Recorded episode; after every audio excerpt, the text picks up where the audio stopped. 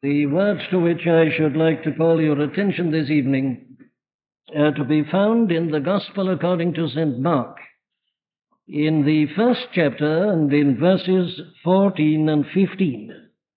Verses 14 and 15 in the first chapter of the Gospel according to St. Mark. Now, after that John was put in prison, Jesus came into Galilee preaching the gospel of the kingdom of God and saying, The time is fulfilled and the kingdom of God is at hand. Repent ye and believe the gospel. Now, this is a most momentous statement. After that John was put in prison, that's to say, John the Baptist, Jesus came into Galilee preaching the gospel of the kingdom of God and saying, The time is fulfilled and the kingdom of God is at hand. Repent ye and believe the gospel. Now, in these words, this uh, particular gospel writer, Mark, gives us at the very outset an epitome, a kind of summary of the whole message that he's going to unfold in his gospel. He's introduced it, he's given us very briefly, as is his characteristic as a writer, certain essential preliminaries. But it's here he really comes to the thing that he wants to talk about. In a sense, he announced it in the first verse by saying, the beginning of the gospel of Jesus Christ, the Son of God. And then he went back and just gave us a little glimpse of the ministry of John the Baptist, who was our Lord's forerunner or herald, the one who came preparing the way for him, calling people to be ready for him and his message, saying that he was nothing but a voice himself, that there was another mightier than he coming after him, one the latchet of whose shoes he says, I am not worthy to stoop down and unloose. He says, I'm only preliminary, I'm only preparatory. He is about to come. Very well, here Mark tells us John was cast into prison. He was, he was thrown into prison, you remember, because of his faithful preaching to King Herod, his denunciation of his illicit and illegal marriage arrangements and life and so on, John was thrown into prison. All right. After that, Jesus came into Galilee and he began. His ministry begins. Now then, it's to this I want to call your attention this evening, because it is, as I say, such a perfect summary of what Christianity really is, what it stands for, what the message of the gospel really is.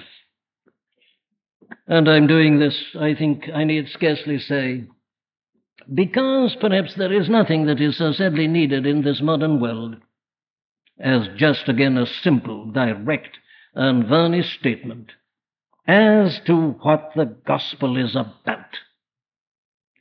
Now, this, this is, as I'm never tired of saying from this pulpit, to me the standing and almost perpetual problem. How does it come to pass, with open Bibles before us, that men and women should not so much be wrong about certain details with respect to the gospel, but should be wrong about the whole thing, should be wrong about the very essence of the gospel? Now, I say that it's quite understandable that there should be certain points, certain aspects, certain facets of truth about which people are not clear, about which there may be division of opinion, that's all right. We can well understand that because this gospel is many sided, has many aspects, many divisions of truth. That's not surprising. But I do suggest that it is indeed a very surprising thing that in 1963 men and women should still be all wrong about what the gospel is wrong about its foundation, wrong about its central message, wrong about its objective, wrong about the way in which one comes into relationship with it. And yet I suggest to you that that is the very position by which we are confronted at the present time. Now, I'm in a sense not blaming the modern men and women, those who are outside the Christian church. There is a sense in which I don't blame them for their bewilderment and for the fact that they're outside the church. Because, alas, we are living in days and times when the church herself is mainly responsible for the confusion. And that is why I say that there is nothing which is more urgently important than at any rate we should be clear about our approach to this gospel. Because if our initial approach is wrong, everything must be wrong. That's obvious, isn't it? If you're setting out upon a journey, if you want to go to a given place, if you set out upon the wrong road, you will not arrive at your destination. The time to be extremely careful is at the beginning. The first step. Now, I'm suggesting that the main trouble today, as I see it, with so many people who are quite honest and sincere, and who tell us honestly and sincerely that they're not Christians, their main trouble, I want to suggest tonight, is that their whole notion of Christianity is wrong and that therefore they must be wrong about all the details as they are. Now, let me try to crystallize this by giving you a, a typical uh, modern example or statement of this very thing to which I'm referring. A book has recently been published with the title Soundings. Soundings. And it's been written by a number of scholars in Cambridge. Now, let me just read a few words to you out of a review on this book which bears the title of Soundings. This is the reviewer writing. First of all, he quotes a sentence from the book.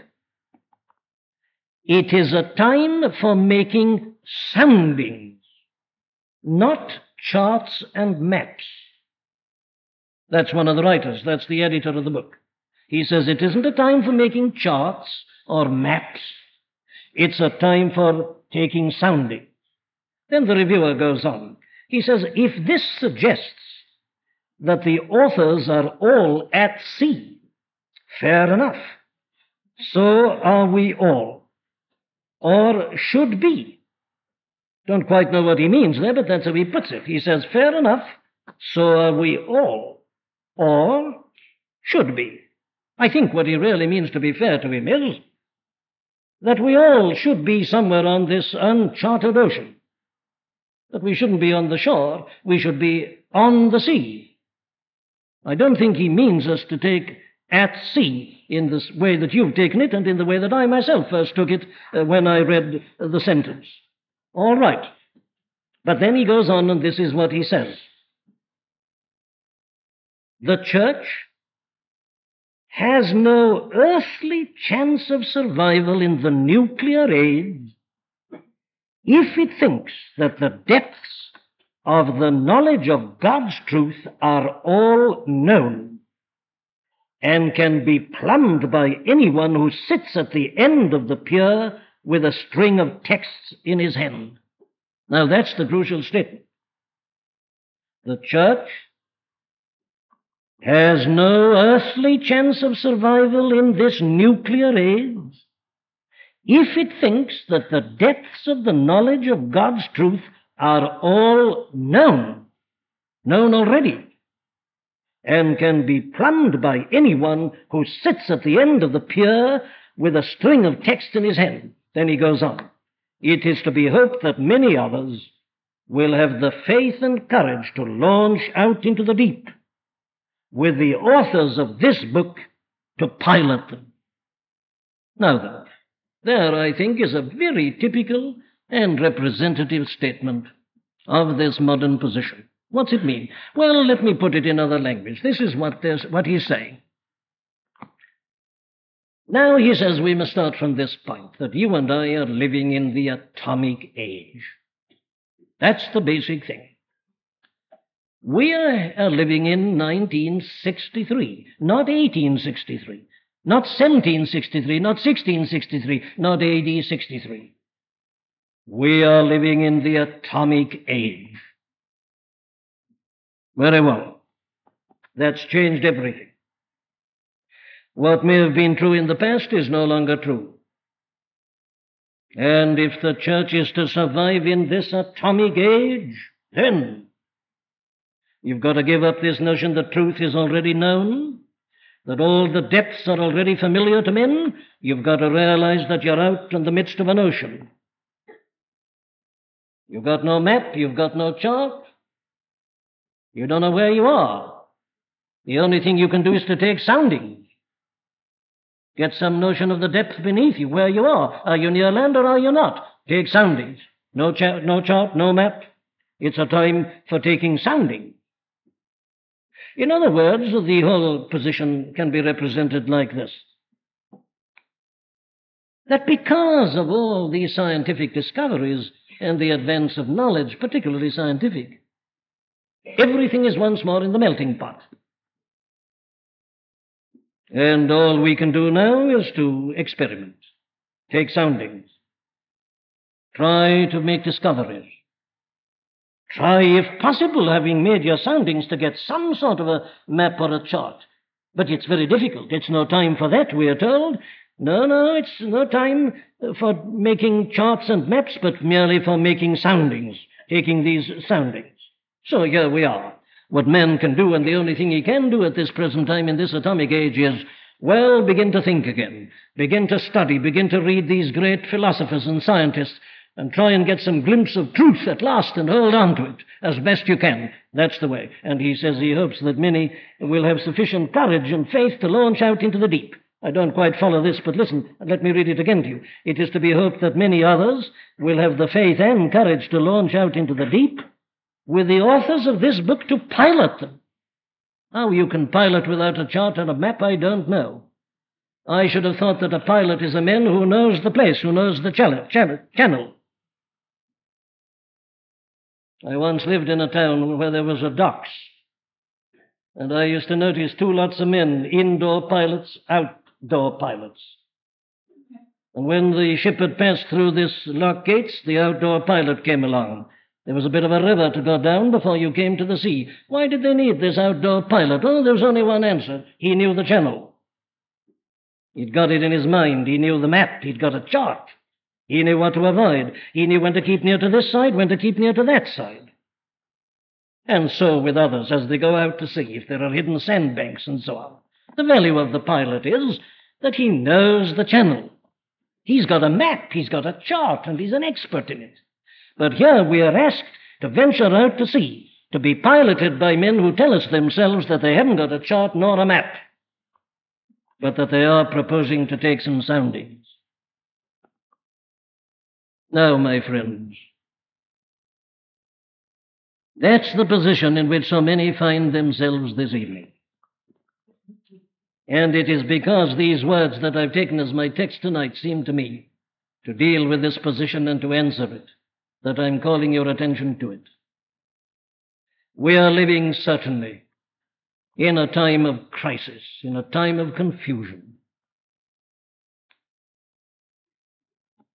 We are living in a world in which the kind of thing I've just been announcing as having happened last Friday night can happen to any one of us at any moment. You see, if we could be sure and certain that we'd got 50 years to live, well, then you might say, well, there's no need to be in a hurry about this. It's very exciting, very thrilling. Let's uh, follow the investigations. Let's take the soundings. But, my dear friend, you and I may come to the end of the journey at any moment. Is there nothing that can be given us? Is there no chart and compass? Is there no knowledge? Is there no pilot who can step on board and give me an assurance that I'm going to arrive in the everlasting haven of God? That's what I want. Isn't that what you want? I take it you're here because you want that. Thank God there is a positive answer. I'm here and I'm standing in this pulpit because I'm not making soundings. I've got a chart, I've got a map, and I want to tell you something about it as simply and as plainly as I can. Now then, look how all this is dealt with here, I say, uh, so plainly and so clearly. No, I'm, I'm simply going to pick out the words that are in the text. After that John was put in prison, Jesus came into Galilee preaching preaching. Now, there is the key at once. What's it mean? Well, the word that is translated preaching here is a very interesting word. It is a word that was not confined to Christianity or to the Christian church at all. It was a word that was very common in the Roman Empire at the time when these things were first written and when they first happened. It was a word that was used in particular in connection with the cult that had arisen of the emperor worship. You realize that they used to worship those Roman emperors. They didn't always do that, but they reached a point when they began to worship. Don't laugh at them because we've seen something very similar in this century. That was what happened with Hitler in Germany, and it's happened in other ways in other countries. Men's always ready to worship men. Let's be careful. Let's be careful in our judgments. Emperor worship. Now then, the word preaching came in in this way. When a son and heir was born to the emperor, a proclamation was made. A great announcement was made. And the word that was used for that very process was the word translated preaching. It's an announcement, a proclamation. It happened when the heir was born. It happened when he came of age. It happened at his accession to the throne or to the imperial power. So, what we are told is this that when uh, John was put into prison, Jesus came into Galilee announcing, proclaiming, heralding. It was the peculiar work of the herald to do this very thing. Now, the word is interesting, therefore, because it conveys this notion and idea at once, doesn't it? A herald doesn't uh, make an uncertain announcement.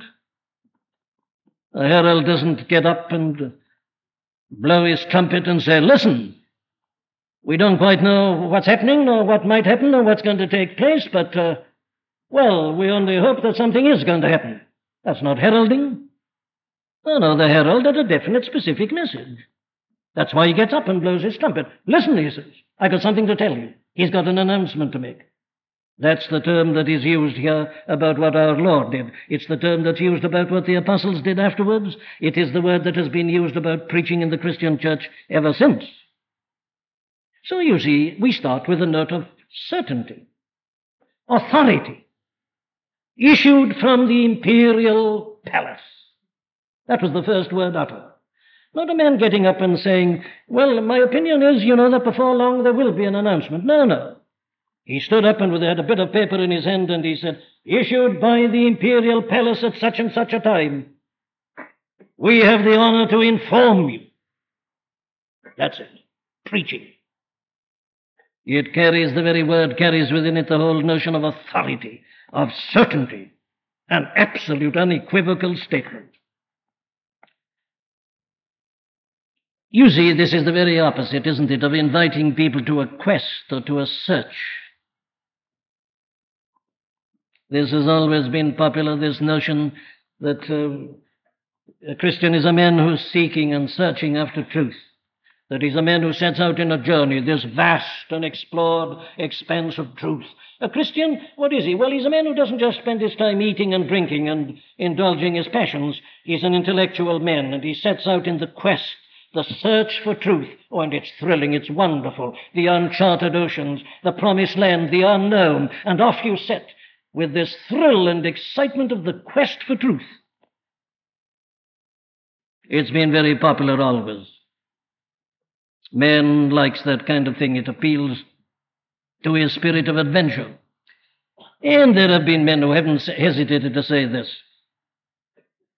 Their criticism of our evangelical gospel has always been that it's too certain and too dogmatic. You see, the poets like saying this sort of thing, don't they? That's the poets of all men have generally fooled themselves more than others. It is better to travel hopefully than to arrive. Sounds wonderful, doesn't it? Better to travel hopefully than to arrive. In other words, you people in this chapel are to be pitied. You set out to come to Westminster Chapel and you've arrived.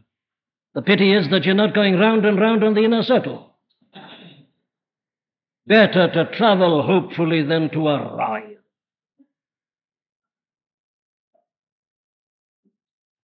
That's it, you see, the quest for truth, the excitement of the chase, the thrill of the investigation. How boring when you arrive. How disappointing when you rarely discover. You see, they're not interested in truth at all. They're interested in themselves as seekers and searchers after the truth. Thus they fool themselves. But life isn't a game. Life isn't a play. Life isn't play acting. Oh, life is serious and solemn. Life is real. Life is earnest. And that's the sort of life and world that we find ourselves in tonight. So I say at the beginning, thank God that as I look at this, I'm not invited to some great experiment or to some great search or quest or journey of exploration. In the midst of my failure in life and my many failures, with my heart breaking and my soul bleeding, and as I'm almost giving up in despair, I suddenly hear a bugle call or a trumpet sounding, and I say, What's this? Thank God I hear an authoritative proclamation. I hear a man saying, Listen, I'm a herald. I've got a message from the imperial palace. I announce to you. Preaching. Very well, that's the beginning of the gospel, you see. Now let me translate that into simpler, more ordinary language. I'm here to tell you, my friends, that the answer to all your questions is in this one book, the Bible. If I'm a herald, and I am, thank God, unworthy though I am, I'm a herald. I'm not here to tell you my theories and my ideas about life tonight. They're no better than yours. I'm here because I've been given a message from the imperial palace. And here it is.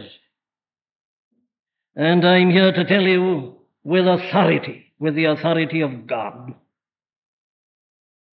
that all your questions have already been answered and all your problems have already been solved. You have but to listen to this preaching, this proclamation, and you'll find peace and rest for your souls. And if you should be asked to pass from time to eternity tonight, you'll know where you're going. You'll, be not, you'll not be alone. You'll be able to say with the Apostle Paul, I know him whom I have believed, and I am persuaded that he is able to keep that which I have committed unto him until that day. Thank God we've got preaching, proclamation, authoritative pronouncement. Very well, there's our first word. Let's go on to the second thing which we notice. The second thing I notice about this gospel and about this Christian preaching is this that it announces a plan and a purpose. Where do you find that, says someone? Well, let me tell you. Jesus came into Galilee preaching the gospel of the kingdom of God and saying, The time is fulfilled. What's he mean by that? Well, what he means, you see, is this. The time that has been spoken of has come to pass. It's fulfilled. But what's this about time? Well, here is the great message of the Bible, if you like, from beginning to end. The message of the Bible is simply this that God has got a plan and a purpose for this world of sin and of shame. That is really the one big message of the Bible. Here we are, I say, in our failure, in our unhappiness, in our utter confusion. We've tried, we've striven, we've done our best, but it comes to nothing. The world gets worse and worse, and we get worse and worse. And we get more and more hopeless and more filled with despair. We are baffled by the immensity of the problems, and all this scientific discovery makes it worse rather than better. And here we are in utter hopelessness. We've tried to read the philosophers, but they don't know any more than we do. They can speculate, they can make their dogmatic assertions, but we find they're disproved, they're always being changed. What do we do? Where can we go? Is there any hope of deliverance? Is there any possible way out? Here comes the message. There is. God has got a plan and a purpose for this world. And it is a plan to deliver men and women such as ourselves out of the morass into which we've fallen. To give us, if you like, in the midst of this uncharted ocean, a map, a chart, a compass, a direction, a pilot, everything we need. God Himself has planned it. Now, all that is implicit in this phrase, the time is fulfilled. The time of God's plan coming, as it were, into operation has actually arrived. That's the meaning of the word, the time is fulfilled. Now, the Bible, you see, puts it like this that God had made this plan even before the foundation of the world itself. You remember how the Apostle Paul puts that in preaching to the church, to the people at Corinth, when he first went amongst them. He puts it like this in 1 Corinthians 2 7. He says, We speak the wisdom of God in a mystery, even the hidden wisdom which God ordained before the world unto our glory. There it is. Now, this is the essence of this proclamation that is being made. This is the essence of Christian preaching. He doesn't say to us, well, now there is truth, that uncharted ocean. Get out onto it. Take your soundings, try and get your bearings, try and find out, put it down if you can. Yes, you've discovered a little bit. You may go for weeks and find nothing, months, years pass, then just another little glimmer. At long, ah, no, it won't happen in your time. It'll happen perhaps well, your grandchildren, are, perhaps even longer. But go on. It's marvelous. Keep on, keep on searching. You'll find you've been wrong as your forefathers were. But go on searching. See. No, no. It's the exact opposite of that. The message of this book is not to urge us to try and find truth. It is to ask us to listen to the truth, to God's truth. For its whole point is to say that God, knowing Himself, knowing men, knowing everything, has devised and schemed a plan whereby man can be delivered out of his failure and sin and can be made a citizen and a worthy citizen of God's kingdom. God's plan. It not only tells us that God has a plan and that He planned it before the foundation of the world, it tells us that God has made this plan known. He's made it known. God, who at sundry times and in divers manners spake in time past unto the fathers by the prophets, hath in these last days spoken unto us in His Son. That's it, same thing. You see, your Old Testament is nothing but God revealing His plan and His purpose. He did it in that extraordinary way. He took a man called Abram and turned him into a nation, and then he spoke to that nation. He gave them his word, which they collected. They called them the oracles of God. We call them the Old Testament now. He took a man called Moses and he gave him a revelation of how he'd created the world and men, how sin had come in and what had happened, and how then he had this great plan and purpose which he worked out. God has revealed it all. And the message of the Bible is just to tell us about this plan and purpose of God, which He has revealed in that way through the instrumentality of men, in order that we may know what we've got to do and find salvation through doing it. Well, then, the next thing that follows, you see, is this that this is something that God has already done. And because God has already done it, I needn't waste a second in trying to discover truth. All I need do is to pay attention to the truth that God has already revealed through the prophets, through the teachers of the Old Testament, through His Son, through the apostles of the New Testament. It's all here. I don't need anything fresh or new. All I need has already been given. And of course, that is why preaching is possible. If it were anything tonight, it wouldn't be preaching. It would be a sort of philosophical society. or a semi political ethical society, and I'd be here saying, well, now we see the mess we're in, what can we do? And I'd put theories and ideas before you. I'd say, go home and consider that. What do you think about it? Shall we try it? Shall we see how we get on with it? That's all right. But you see, it's got nothing to do with this. Here is a proclamation which comes and says, Thus saith the Lord. This is my way. This is my plan. You believe this, and you'll find it's true. That's the message. God's plan. Nothing matters but this.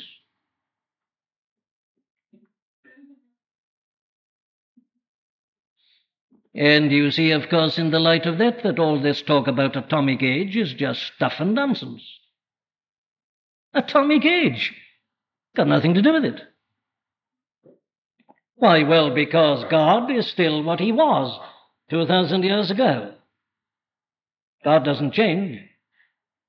The splitting of the atom doesn't make the slightest difference to God. God's character is what He's always revealed it to be. He revealed it back through Moses in the Ten Commandments. He is a holy God. He is a hater of sin. He's one who's going to punish sin. God hasn't changed. Not at all. He never will change.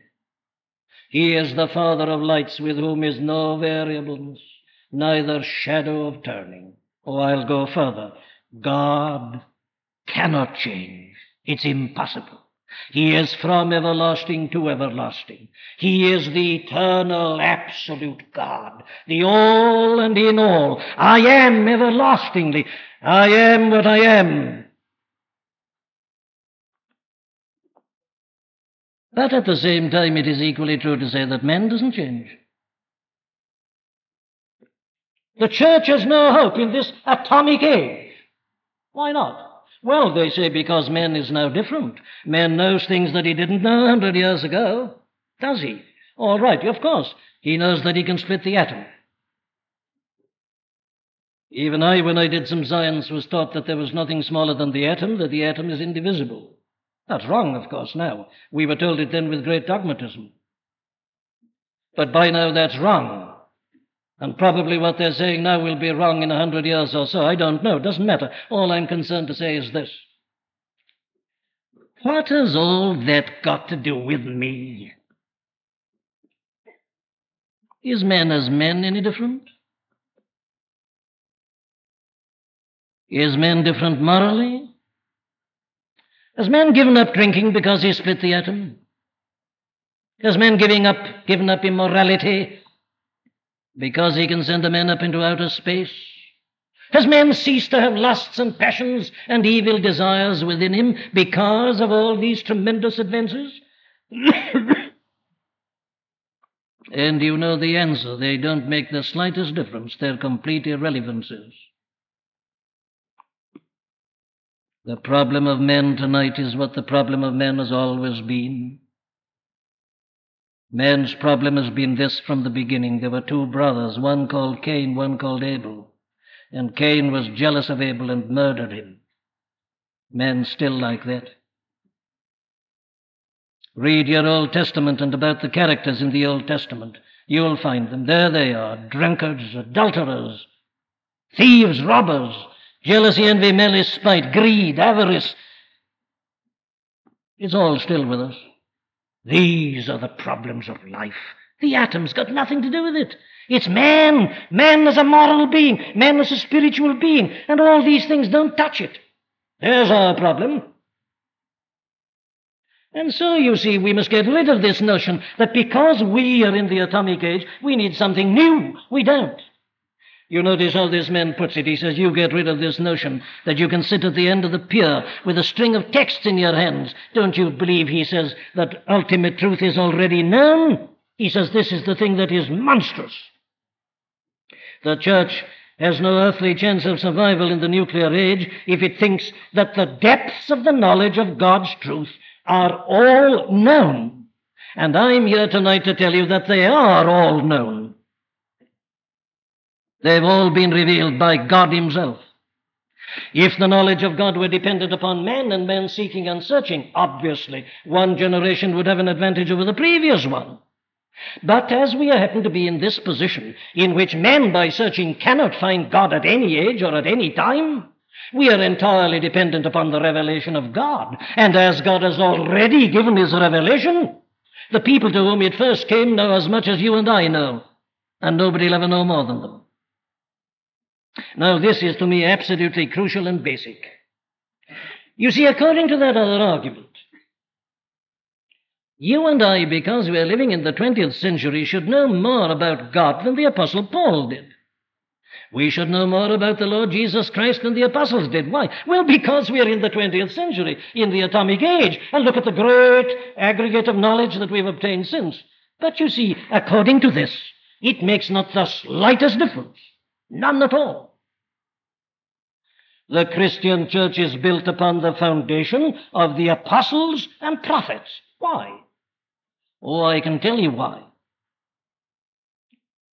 God chose these men, these apostles and prophets, to give them the revelation, to give them the knowledge that man needs. They were special people.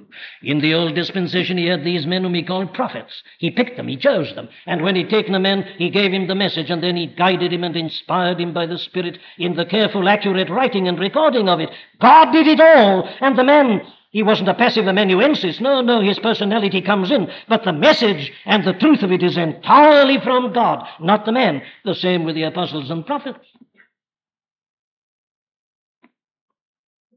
And if the world lasts another billion years,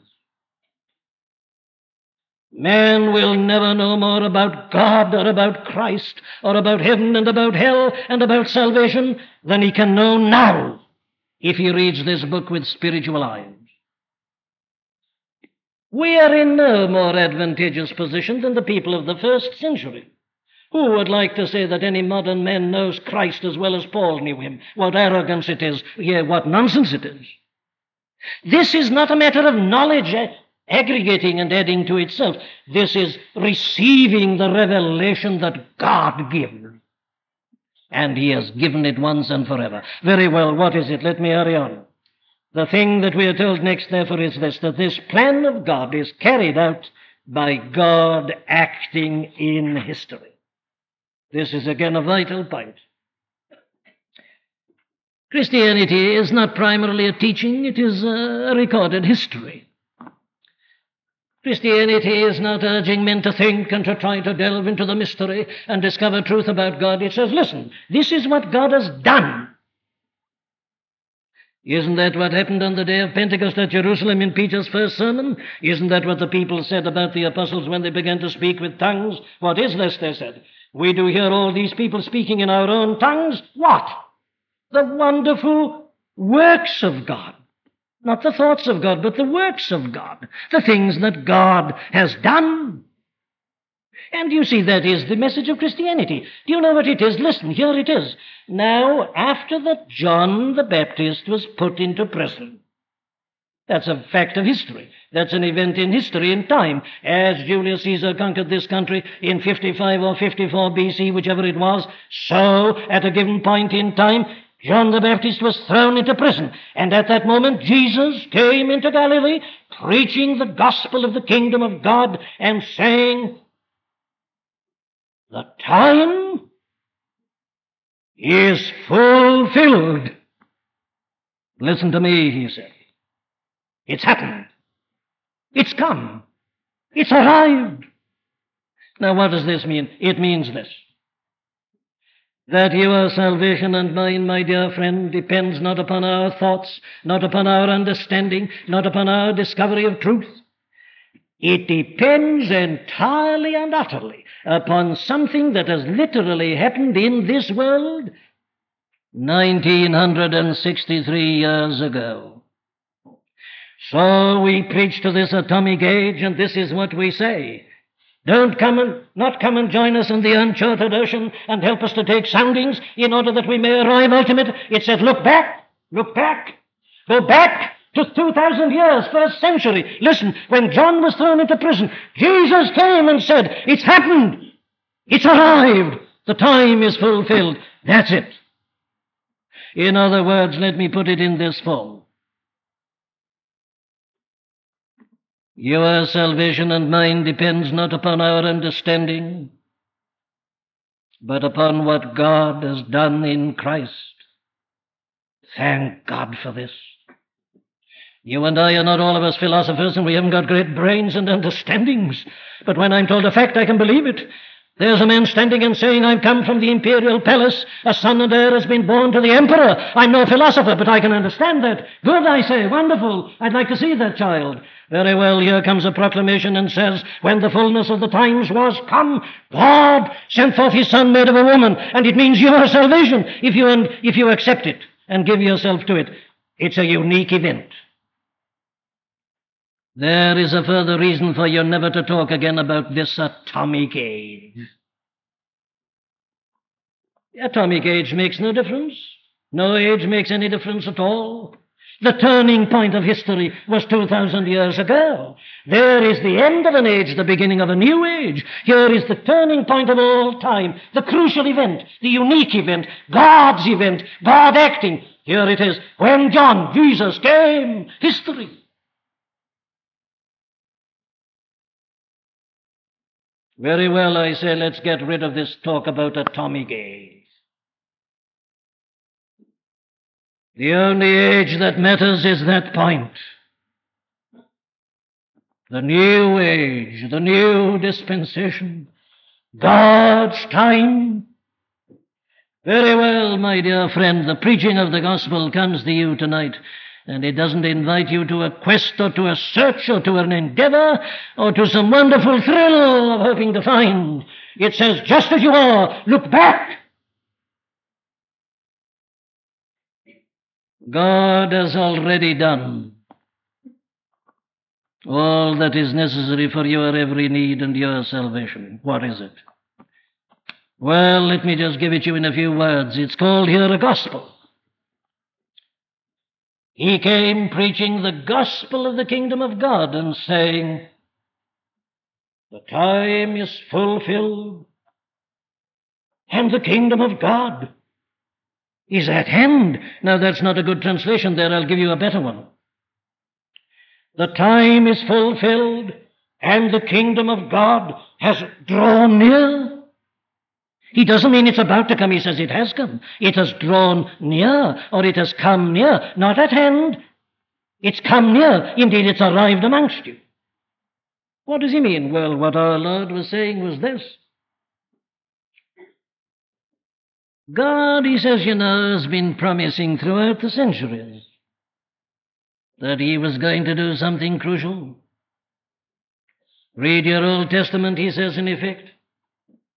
Remember what God said away back in the Garden of Eden? He said, It's all right, you've sinned and you're going to be punished, but the seed of the woman shall bruise the serpent's head. That's it. It's going to come. And on through your Old Testament, this promise is repeated, it's increased, it's coming, and they were all looking forward, and the prophets Look at Isaiah 40 that I read to you. Comfort ye, comfort ye your people, my people, saith your God. He said it eight centuries before Christ was born, but what he was saying was this, all flesh shall see the salvation of God. You don't see it now, he said. Comfort, prepare, Every valley shall be exalted, and every hill shall be brought low. Remove the stones, prepare a highway. Be ready. He's coming. This Messiah, this deliverer, he's coming. And all the prophets said the same, and the people were waiting and longing. A Messiah, a deliverer, is going to come. And our Lord suddenly appeared and began to preach, and he said,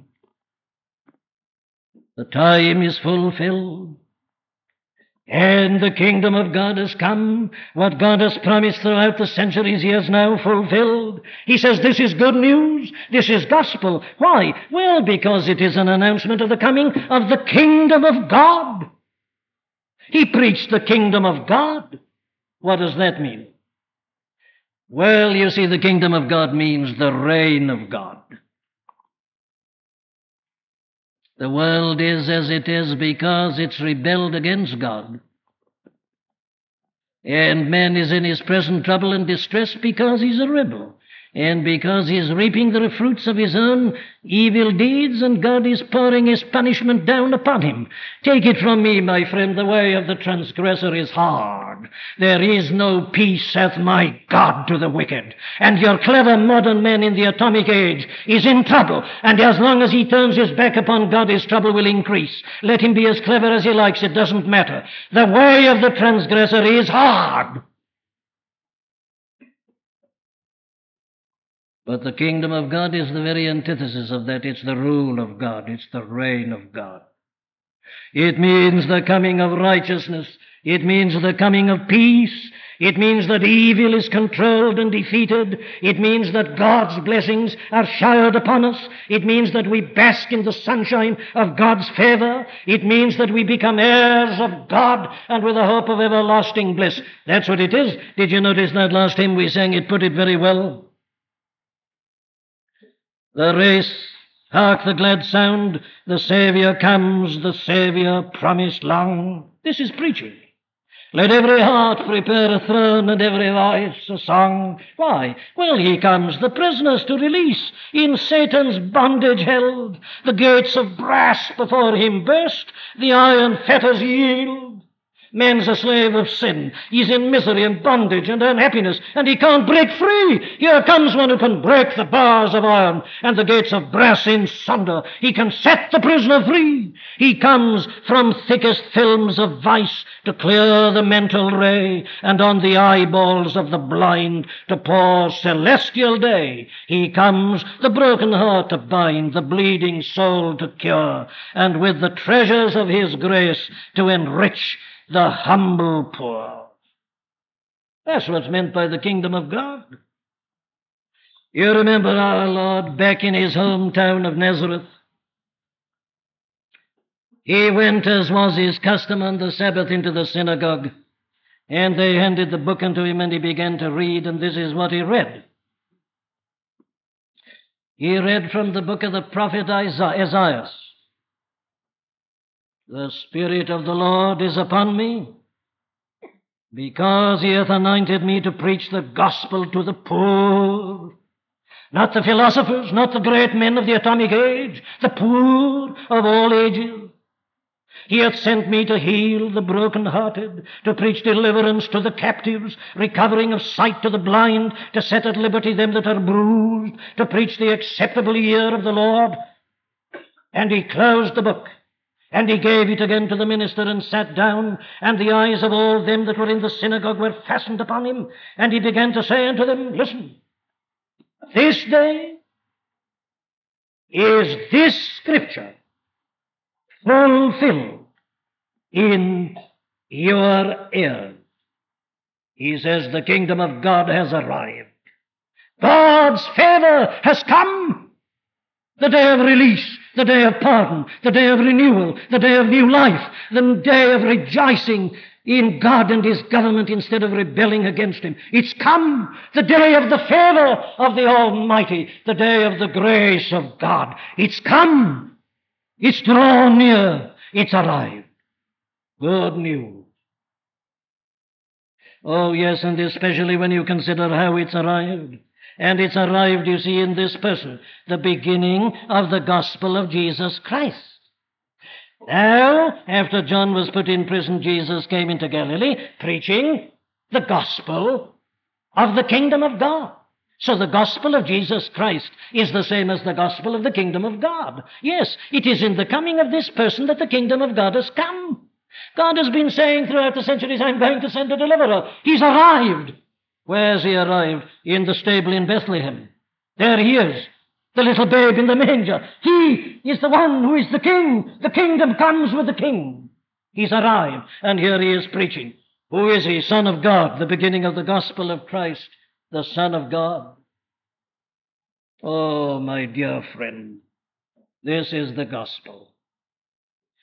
You and I are not left, you see, to try and to delve into the mystery of the being and the person of God and to try to discover a way out of our predicament. No, no, the message is this God hath visited and redeemed his people. God hath sent forth his own Son. Made of a woman made under the law to redeem them that are under the law. God so loved the world, this world, this damned, foolish, evil, foul world that you and I live in and of which we are all a part by nature. God so loved it that he gave his only begotten Son, that whosoever believeth in him should not perish, but have everlasting life. My dear friend, forget about the atomic age. Look back, look at the babe in the manger. There he is, God in the flesh, God's deliverer. God come down to deliver you, to rescue you. He does so in his person, he does so in his teaching, he does so in his work. Mark goes on to tell us all about it in his gospel. And he does it supremely by dying upon a cross on a hill called Calvary. That's the crucial act. Because you and I, as we are, cannot enter the kingdom of God. We are rebels, we are sinful, we are guilty, we are vile. You can't live in God's kingdom unless you're a worthy citizen. How can I enter? Here's the answer. This is the good news. That he bore my sins in his own body on the tree, that we, being dead to sin, should live unto righteousness. Here's the message God was in Christ, reconciling the world unto himself, not imputing their trespasses unto them. He hath made him to be sin for us, who knew no sin, that we might be made the righteousness of God in him, and thereby dying on the cross, he's opened the gateway into the kingdom. And he says, Today is the day of salvation. Enter in. Come unto me all ye that are weary and heavy laden, and I will give you rest. The time is fulfilled. The time promised so long has arrived. The kingdom of God has drawn near, has come near. He says, I am it. I am the king. Come unto me. Just as you are, thank God. You don't have to put yourself right first. You don't have to understand the profundities first. You don't have to set out in some great quest. You may have to die before midnight tonight. And your question is, how can I stand before God? How can I know that I'm going to heaven and eternal bliss? And this is the answer. The time is fulfilled, the kingdom has come. The King is the Lord Jesus Christ. And he loved you so much that he died for you and your sins. And all he says to you is repent, think again, believe my message, repent and believe the gospel. Acknowledge your folly, acknowledge your sin, acknowledge your shame, acknowledge your helplessness. Stop making inquiries. Stop setting out with your great intellect to understand. Say, I cannot. I failed. God is God, and I'm man, finite, sinful. I cannot. I believe that thou art the Son of God and the Saviour of my soul. That's all. Simply believe. Only believe. And thou shalt see that Christ is all in all to thee. My dear friend, don't be a fool. You don't understand life. You don't understand death. You don't understand yourself. You know nothing about tomorrow. How can you understand God? Give up, give in. Believe on the Lord Jesus Christ, and thou shalt be saved. As the Philippian jailer was saved by believing it, as men have been saved by believing it throughout the centuries ever since. Believe on the Lord Jesus Christ tonight. Believe that this is God's plan, that He sends His only begotten Son into the world to redeem us because He alone could do it, because He alone was big enough and strong enough and mighty enough to take our sins and bear the punishment, nevertheless come out the other side and arise and take His seat at the right hand of the Majesty on high. Believe on the Lord Jesus Christ. And thou shalt be saved. Is that good news to you? That's the test, you see. Is this good news to you? Are you thrilled by it? Do you really want to sing about it? Do you want to crown him with many crowns, the Lamb upon his throne? Hark how the hymn, the anthem drowns all music but its own. Awake, my soul, and sing of him who died for thee, and hail him as thy matchless King throughout eternity. Do you want to do that? If you don't, it means that you are so blinded by sin and by Satan that you don't know that you're a lost soul, that you don't know that if you die like that, you go to hell, to everlasting misery. But if you've ever seen your need and failure, if you're afraid to die and to face God as any man in his senses must be, well, then you say this is the most wonderful news I've ever heard. That God sent his own Son to reconcile me unto himself. And in my utter helplessness and hopelessness, all I do is to cast my sins on him, cast myself on him, cling to him just as I am. There's nothing like it in heaven or in earth. It's the most glorious good news that has ever come. That, and that alone, is the message of the Christian gospel. Repent if you've never done before, and believe the gospel. And be safe. You will be safe. Whether you die tonight or not will be an irrelevance. Nothing matters. You'll be right, reconciled to God with your eternal future. Absolutely safe. Amen.